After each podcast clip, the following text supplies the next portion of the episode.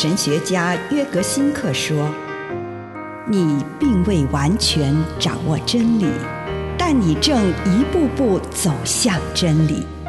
你不是真理，但真理会塑造你。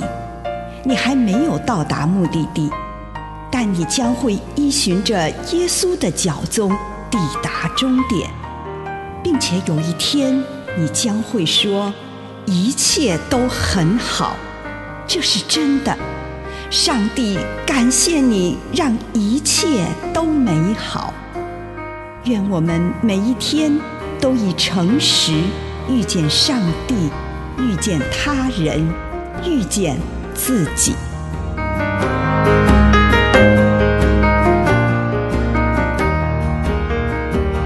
那是主。约翰福音二十一章七节，耶稣所爱的那门徒对彼得说：“是主。”你若倾听自己内在的声音，你就会听到耶稣的声音。他的声音从水边穿越你潜意识的黑夜，传到你心里。我们经常是盲目的忙碌。认不出引领我们得到真正生命的途径。约翰要用他复活的故事鼓励那些努力却一无所获、人生变得暗淡的人。他们也有可能经历复活的。有一天，他们的网子也会网到满满的鱼，然后他们就会跟耶稣所爱的门徒一样，表白出：“是主。”然而，并不是要等到我的人生获得成功，我才能做出这样的宣告。当我坐在办公桌旁，不知道该如何解决工作上的难题，在会议当中却讨论不出什么结果时，我看到耶稣就站在我的身旁，与我同在。然后，我跟自己说着：“是主。”对我而言。这就是复活节。当我将这句话具体的用在我生活的各个情境当中时，就会为那个昏暗、失望的清晨带上美丽的色彩。然后，那层徒劳无功的面纱就会揭去。对我来说，复活就发生了，我的心胸就会变得宽阔起来。我明白。复活也可能就在我的失败与徒劳之中发生。以上内容来自南与北出版社安瑟伦古伦著作，吴信如汇编出版之《遇见心灵三六五》。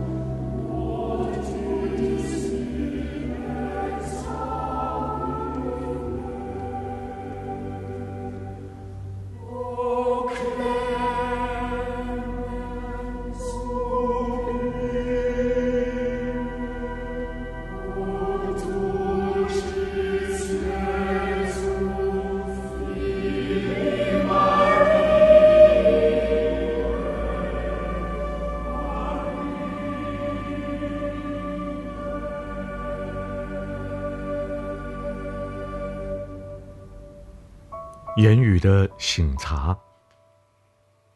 亲爱的主耶稣，今天我来到你的面前，省察我自己的言语，祷告奉耶稣的圣名，阿门。请你用一些时间感恩，为今天领受到的祝福，不论是一个还是两个，是大的还是小的，向上帝献上感恩。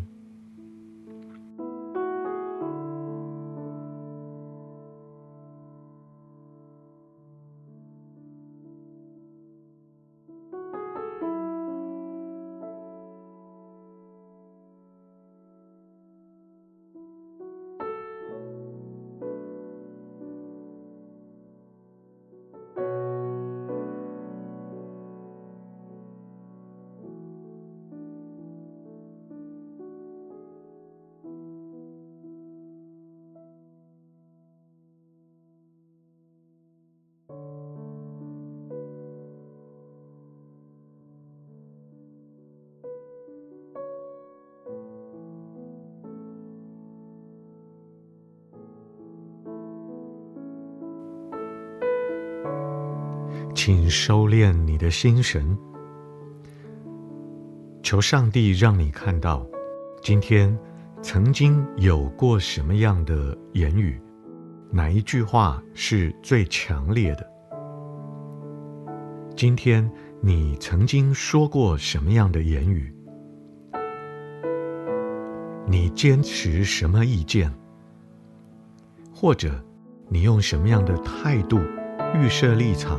来说话，对你自己，对你周遭的人，或者在那样的环境当中，你有什么察觉？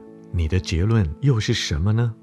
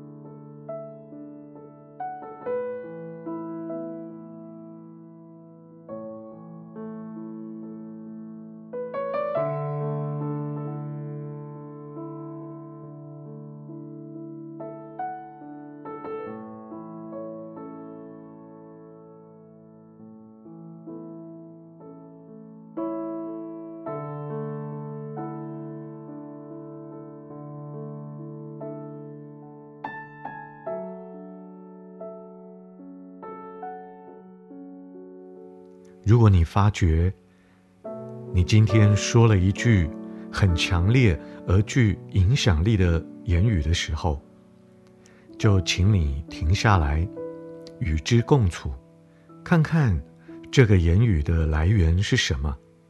它来自心灵的自由之地，还是来自不自由之地呢？这句话，这个言语。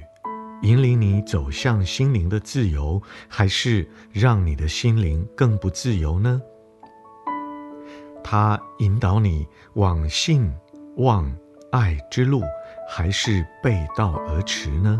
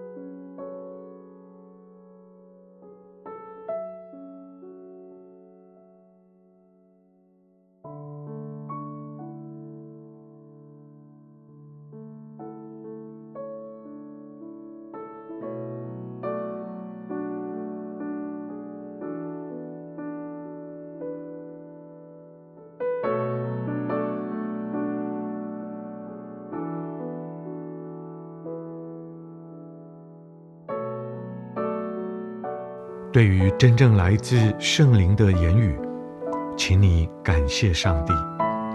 如果发现自己让内在的某个不自由来左右你的言语，便祈求上帝的宽恕。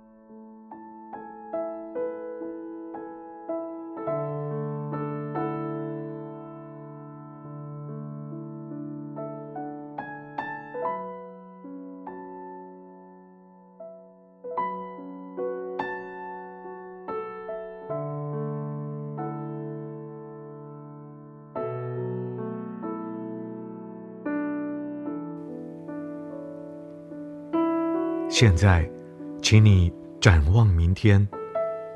你渴望自己明天有什么言语或态度，不论是针对身旁的人，或是你所身处的环境。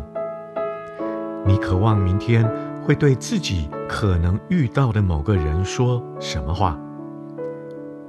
渴望明天做什么？上帝呼召你做什么爱心的行动？请你聆听上帝的话语。